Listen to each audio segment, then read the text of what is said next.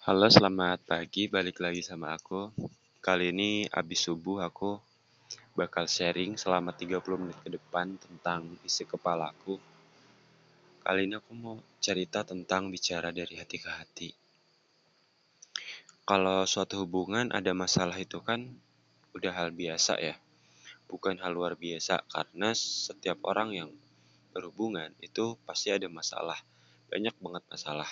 Mulai dari uang, kesetiaan, kebosanan, kesepian, dan sebagainya. Yang kalau diceritain satu-satu bakal lebih menarik.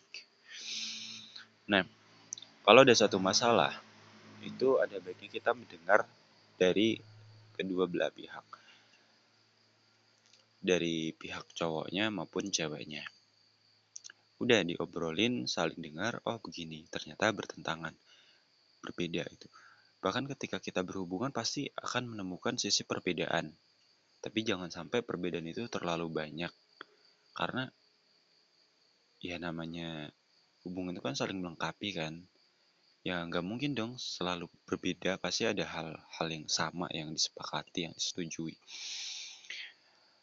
Kasusnya ini mereka berbeda pandangan antara utara selatan, barat timur, pokoknya jauh dan minim sekali persamaan yang ada di dalamnya. Kalau begitu gimana? Kita contoh kasus nyata ya. Tentang misalkan jangan yang kah dulu deh yang pacaran. Contoh apa ya? Aku agak bingung ngasih contoh ya kalau orang pacaran. Mungkin lebih ke makanan, pilih makanan. Yang cewek pengen makan nasi goreng karena dia pengen banget nasi goreng. Sedangkan yang cowok dia pengen ayam geprek. Dia lagi nggak mood nasi goreng. Ayam geprek lebih enak ada dagingnya. Kalau nasi goreng cuma nasi dikasih bumbu. Nah dia kan punya pandangan berbeda ini. Nggak ada titik tengahnya. Kalau menurutin egonya si cewek maka yang dikorbankan adalah cowoknya. Kalau nurutin ego cowoknya maka yang dikorbankan adalah ceweknya mau nasi goreng atau ayam geprek. Endingnya akhirnya mereka berusaha berdamai gitu loh. Oke, aku lagi nggak mau nasi goreng dan kamu juga nggak mau ayam geprek. Lalu gimana nih tengah-tengahnya?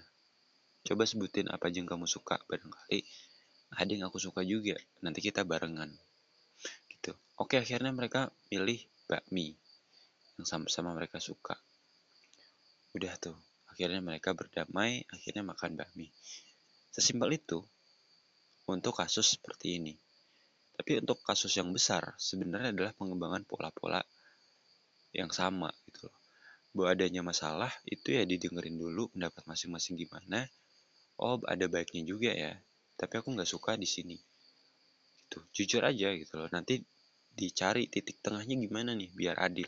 Karena kalau hubungan itu cuma kalau cuma satu yang pengen menang yang egonya diturutin itu bukan hubungan namanya.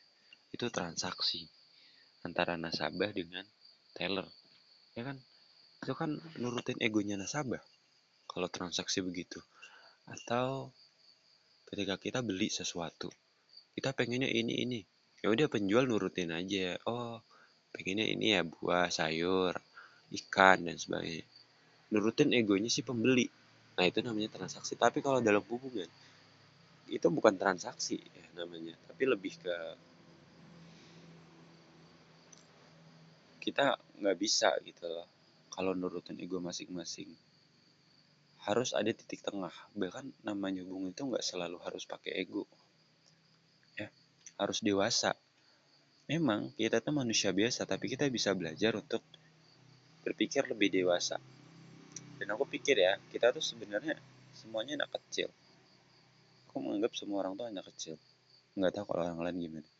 Anak kecil yang pikirannya sedang bertumbuh layaknya orang dewasa mulai tegar dan tabah dalam menghadapi ujian hidup ini. Ya gimana? Kesadaran kita kan sebenarnya sama dengan kesadaran kita waktu kecil. Jadi nggak ada bedanya cuma beda fisiknya sama pola pikirnya aja